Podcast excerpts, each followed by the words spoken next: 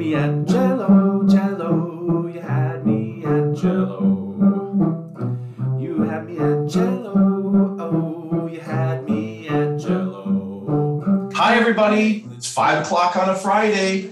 I know you want to get right to practicing, or maybe you want to sign up for that cello clinic on May 15th, or poke around at some of the additional videos at the YouTube channel, or you had me at cello. But press pause because the most important thing going on right now is cello chat.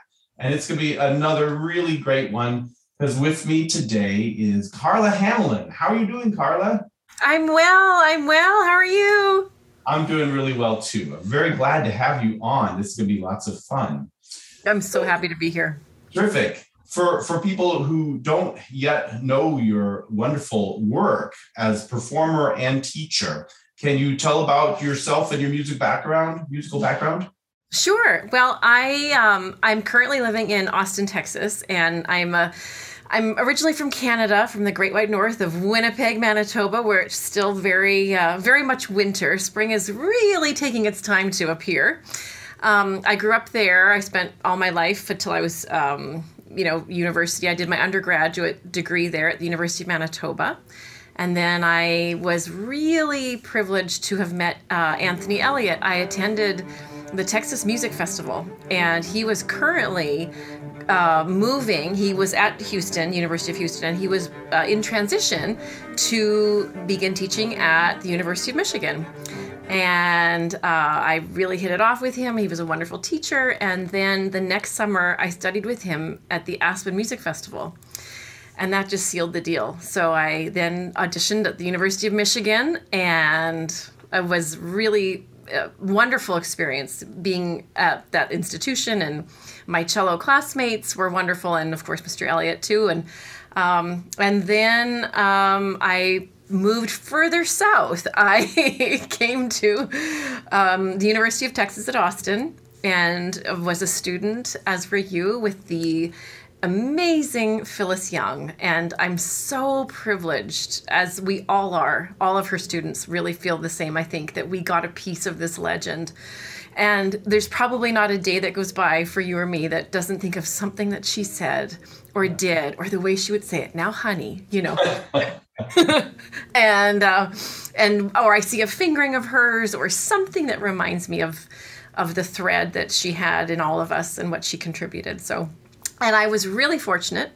Um, after graduation, I got a job at a small university here at Concordia University, and um, it just it was wonderful. And then I also taught at Texas Lutheran University, and then I landed here at Texas State in San Marcos, and it's a wonderful program. It's a we have about 600 music majors here at Texas State. It's a great school, um, really vibrant string area, and uh, it, I'm very fortunate that things went the way I wanted them to. I guess in my career and life and um, some people say they're lucky some people say they're in the right place at the right time and maybe it's a combination of all of that but um, I, I miss the seasons very much, but I don't miss the cold. Living here in Texas, my family teases me that I've gotten really thin blood. when it comes to weather, as you know, Austinites are the rich kids of weather. It's pretty marvelous in the winter here. So yeah, um, I started cello in the public schools in Winnipeg, Manitoba, and um, interestingly enough, the year after I was in grade seven, they stopped the programs in the public schools, which is still uh, non-existent.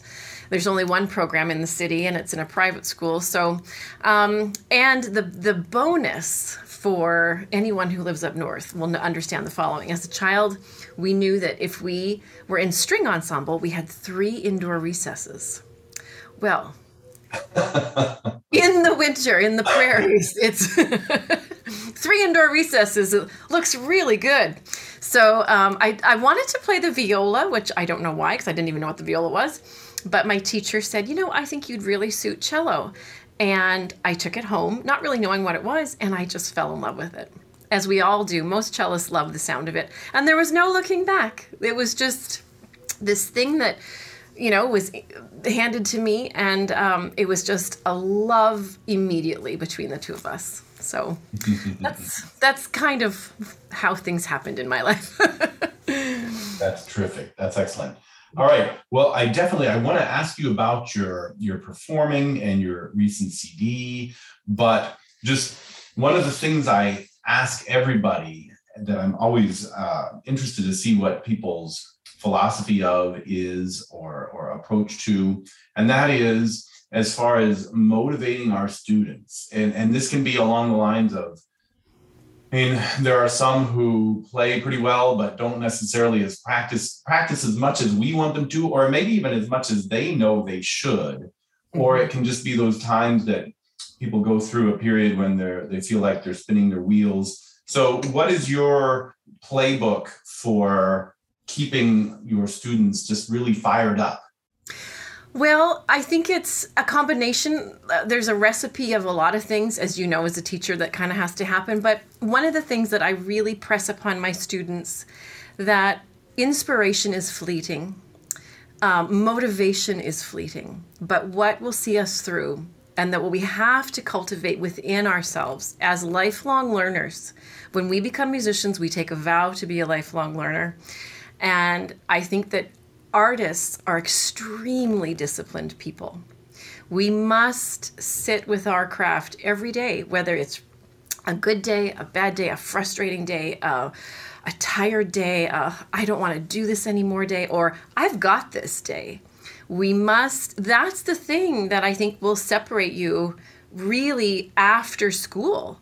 Because in school, as you and I know, it, it's not a luxury, but we have a little more time. And then you get out of school and you're like, oh my gosh, I've got gigs or performances or concerts or practice time becomes very limited. And you really have to learn how to practice in a condensed manner, but also practice when you don't want to practice. And, um, I would be lying if every if I said, "Oh, I I love my cello every day. I can't wait to practice." I mean, there are days where it's hard, but I think that what we have to cultivate all the time in ourselves is discipline. And that I think is a really good trait regardless of whatever we're doing, whether it's sports or music or or just having that we know the end goal always. And um, so that's what I really try to press upon my students that I know that you have five minutes. Get out your cello and play a scale. I know you don't want to do this. Go slowly because we know this to be true. Mood follows action whether it's an exercise, oh, I feel great after you run. The first mile is a liar. You're like, I just don't want to do this. and then even practicing, you're like, oh, I don't want to do arpeggios. Hey, that wasn't bad. And then and then, you know, when you put it away, we do feel better about what happened. So I think discipline. I think that's the big thing that I I always remind them. That's the most important thing, really.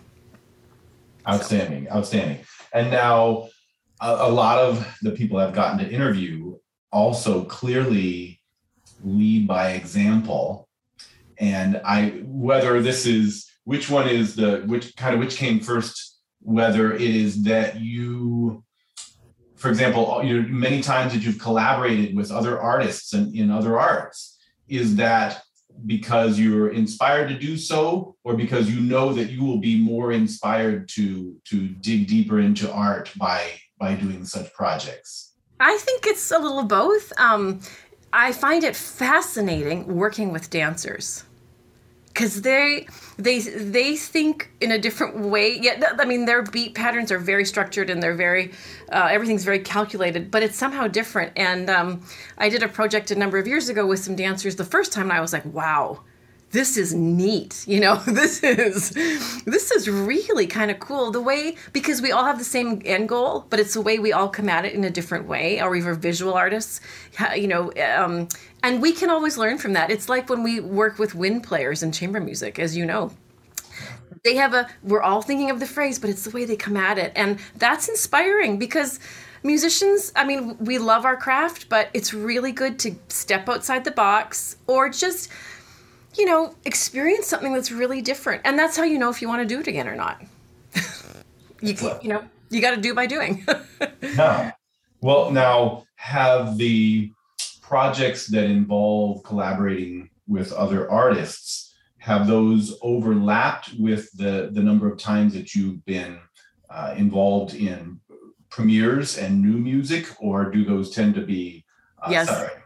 Yeah, they have actually. They've been uh, together with some of them. Um, all, sometimes it's not been even a premiere of music; it's been a premiere of dance or a premiere of art, which it's like, oh wow, this is. Um, we tend to think like premiere, or at least I always was like, well, it's music premieres, but it's also all art has premieres, and to be involved in an evolution of a work that's really that's really exciting and i i think that um, one thing i insist my students do is that we have to play music by living composers. And on their recitals they know that they have a choice of three things. It's a composer of color a woman composer or um, a living composer of a woman composer of color or has to be currently living. Um, because it's important for us to promote that and to be part of it. Um, we don't do that enough i think as artists. You know we need to be promoting current music as hard as and sometimes it's not accessible when you're an undergrad because some of it's hard music but um, yeah i think that being involved in different art forms is is really a good thing for to stretch in many ways Definitely, and and you are, uh, I mean, you definitely demonstrate that to your students on a regular basis. And so, for example, stretching forward into the future with new music, uh, or just I guess it's in the present. But then also you you play baroque, you play early music as well. Mhm. Um, what what are some of how did you first get involved in some of the um, early music performances? when I was a student at UT, um, the choral area did, they had this project for their con- master's and doctoral candidates in um, uh, cantatas. And it was kind of like, hey, can you play this? And I was like, okay. I didn't really know, really. You, you, know what it's like when you're kind of in the hallway, you're like, hey, we need you to. It's like, okay. and the more we got into this and the Bach Cantata project, I really enjoyed it. And I bought a Baroque bow and I took some lessons on how to use it. And because I think, um, especially when you teach very beginners, you know, a lot of in the Suzuki rhythms, they're all Baroque rhythms, right? Um, and it's kind of the basic of what we're doing. And so I think it's really, you know, early music, you got to strip everything away. It's just another set of ears. It's another set of how to play. Um, I, I find it very rewarding, especially uh, continuo lines, because it is, you know, when we mostly play in orchestras, we're a very heard instrument. And then, you know, in chamber music and, and cantatas and baroque, then we kind of get to play alone, and it's really kind of nice to be in an ensemble and to be the one that is in charge for a very small amount of time. Nice, nice. Now, uh, tell about your most recent CD. Oh, well, um, I don't really know how. Dr. Ames Asbell is my dear colleague. She's our viola professor here at Texas State, and um, we were we've been taught we had been talking about this for a long time about collaborating and um, and it just kind of morphed into this idea of let's commission women composers about women musicians. So um, we we also were kind of like thinking, how could we make this relative to where we are, where we work? San Marcos, um, there's a the river that runs through San Marcos is uh, well, water is the source of life, and women are the source of life. And we, where we work, where we live in Central Texas, all these aquifers in this area were actually uh, they're thousands and thousands of years old and it's a real important part of life here and um, part of the development of part of in this part of the country. Some of the oldest um, findings of remains of human remains are actually in central texas.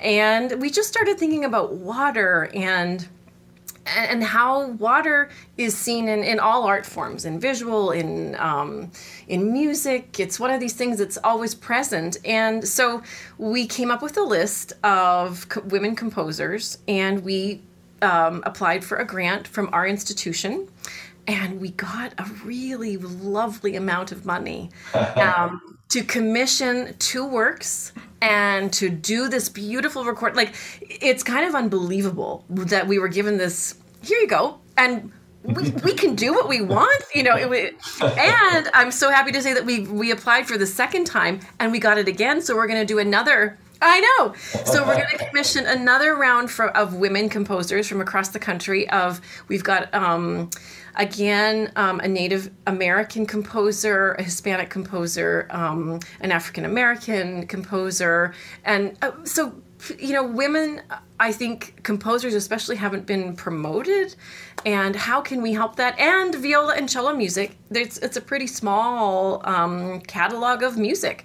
So it's um it's been really exciting. And i to work with a composer so intimately and to have them like what do you, it's it's really exciting. As you know it's to work from the ground up on a piece of music and have them come and work with us and us go to them and try things. And it's really a fascinating process to work with composers. So um, we're going to record the second round of ripples. We're going to call it waves um, in june of 2023 so the music is being written currently and we are waiting to get things and you know flesh it out with composers and and then begins the learning process and putting our stamp on it and um, it's just a wonderful also it- it's just it- it's a wonderful way to um, to promote music by women but to just to be how do i want to say this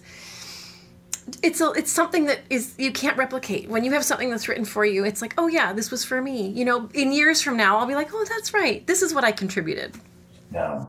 Well, if I may say so, I think for the performer, that's your perspective and that's special. But I have to say, I like about uh, on your website, you one of the things that we try to accomplish, I think, as a performer, is whatever piece we're playing to make it sound like it was written for us. You know, I mean, I, I really like your sound on the Barber Sonata, and oh thank you, you play it as though Barber wrote that for you too. You know what I mean? You, oh from the- that's so kind well, from the from the listener standpoint, they want to they want to kind of think, oh wow, this it's not like well there is the composer and then there's the performer and then there's me the listener. Instead, Right. it's, it's all it's all one. It's all homogenous. Yeah. yeah we're the vessel right we're just the Yeah. messenger yeah yeah Like Mhm. actors. uh, yeah. yeah yeah All right. This is this is great fun.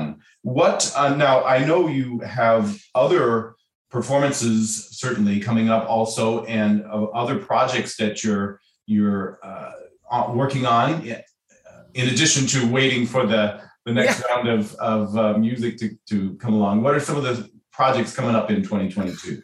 Um, well, uh, we've got a couple recitals coming up here at school. Um, I wanted to, I'm very proud of the fact I did all my Suzuki books. Yay! I did all my 10 Suzuki books, um, which is wonderful. Uh, that's a, that was a big thing to check off because the, I just love so much of the Suzuki community and, um, just the pillars of the philosophies of Suzuki teaching is so important.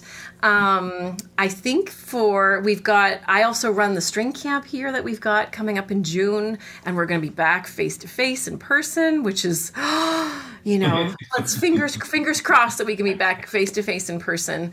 Um, but until then, I'm trying to think what have I got? We've just got. To be honest, we're just hanging on to the end of the school year.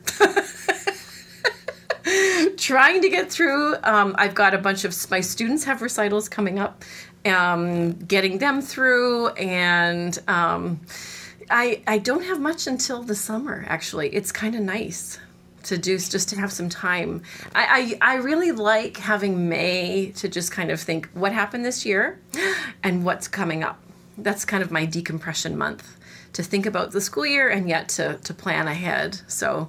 Right. Um, I go home. I go back up north to um, Winnipeg and to the, our cottage for a good month of July. And I always take my cello, and it's always a nice time to just kind of really feel out what am I doing. You know, you get time to really practice and think about stuff. So Right, right, and well, and if indeed this uh, pandemic period is behind us, then so what are some of your like, for example, in your various travels and performances, and uh, do you have a a wish list of things that that you're that you hope to do for 2023 and 24? What's on your I I really hope that um, we have made every two years we go to Monterrey, Mexico.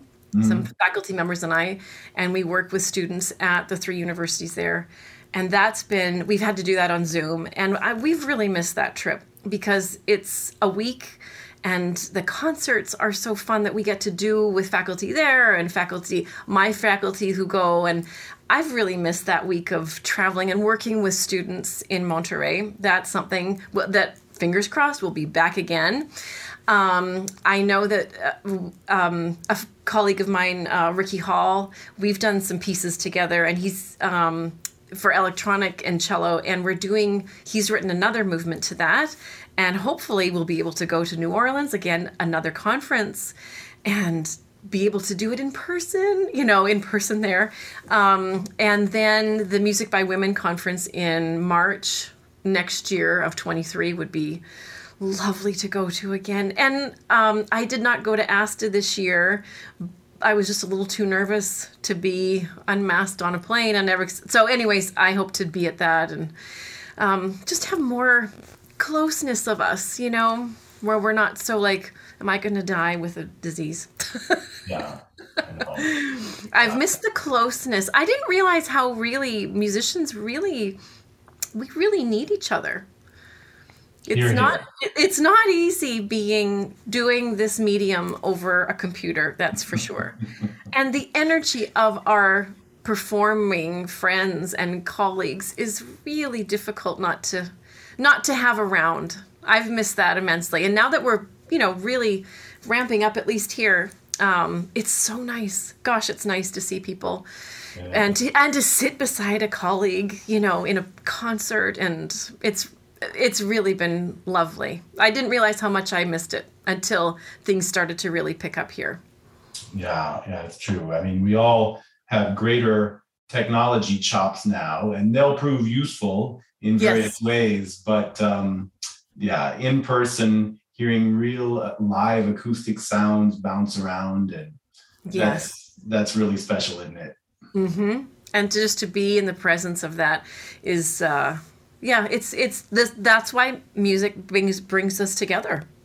It is amazing. It's it's magical that we have this uh, because I mean, does it really help people? Did we evolve it because of uh it helps us survive or something, or is it just a, a nice byproduct that we've kind of learned to cultivate more and more over time? But Yes. um, well, hats off to you with the just demonstrating a a yes, you have the discipline to make yourself sit down at the cello and do what needs to be done each time, but you also have the fearlessness to go, like you say, whether somebody just asks you in the hall, "Hey, do you want to do this?" Why? What's there to gain by saying no? No, I've got my little world. You you keep saying yes and going off in in new directions and Well, here's a this is some of my students this is an interesting story and this is this is why I tell my students and you've lived this because to get where you've gotten, you've had to do the same. You've had to say yes and think like, "Oh my gosh, what did I say yes to?" But I'm doing it anyways, right? so, when I was doing my doctorate, um, I was literally in the hallway, uh, fifth floor hallway, as you know, practice room hallway yep. and a colleague, a classmate of mine said, "Oh, I got a call to sub in the Austin Symphony, but I've got a gig playing at a synagogue, Kol Nidre, um, on Yom Kippur. Can you do it? Because I want to do the better gig." And I said, "Sure." I said, "Sure, I can." Every we all know Kol Nidre. We can play that. Sure, it's just the front end and the back end. I can. So he, I got the details from, and um, I went to the piano rehearsal played the thing, you know. And I, as I was leaving the synagogue, this man came out, and he said, "Do you um, do, do, are you teaching somewhere, or you know, what's your?" And I said, "No, I actually, but I will be graduating from UT." Um, in cello, I've got going to do my doctorate. And he said, "Oh, great! Well, I teach at Concordia University, and actually, I just heard we're looking for a string person." and that's how I got. And I called and I remember I left a message and I didn't hear for weeks and weeks and weeks and weeks and weeks and weeks and weeks. And I was like, oh, well, you know, this was October. Okay, because you do that, right? You're told call, follow up, do your thing, and then it was months later that I got the call and said, Hmm. "Oh, actually, we do need somebody. Can you teach part time?" And so, had I said no, Right. or, or or had this person not taken the better gig, or or you know what I mean, like maybe they shouldn't have done that, but Right. but that's how and you know that you've heard a thousand stories that we all kind of just land where we are and um yeah it's you you uh, it was Laurie Scott at UT who said, "You say yes, and then you figure it out later. Like you just do it." and Phyllis Young, Mrs. Young, was the same. Who she would like? Who are you to say no? Let's do it. It's a learning experience. That's how you form opinion by good and bad, and then you figure it out. And and that's kind of always been my experience my experience and also phyllis young also said and i know she probably said this to you too you work every job it's as if it's your last you know you put everything into this um, and you will be rewarded for your hard work your determination your commitment your responsibility and she was 100% right 100% mrs young was always right actually yeah, I know. We miss her, don't we? yeah yeah she was she was pretty wonderful Absolutely. Yeah. Yeah. And Laurie Scott's pretty wonderful too. Yes, she is. She's a gem. Yeah, I still. Oh, what do I do? she's great. Yeah, we're very happy. I'm so blessed that she's within the area. Excellent. Well, Karla, thanks so much. This has been a real uh, privilege and, and fun time talking with you. Lots it's of been lots such a of privilege. gems. All right, lots of takeaways for people to think about as they practice all weekend long. And we'll see you this time next week, everybody. Have a great weekend. Thanks so much. Thank you.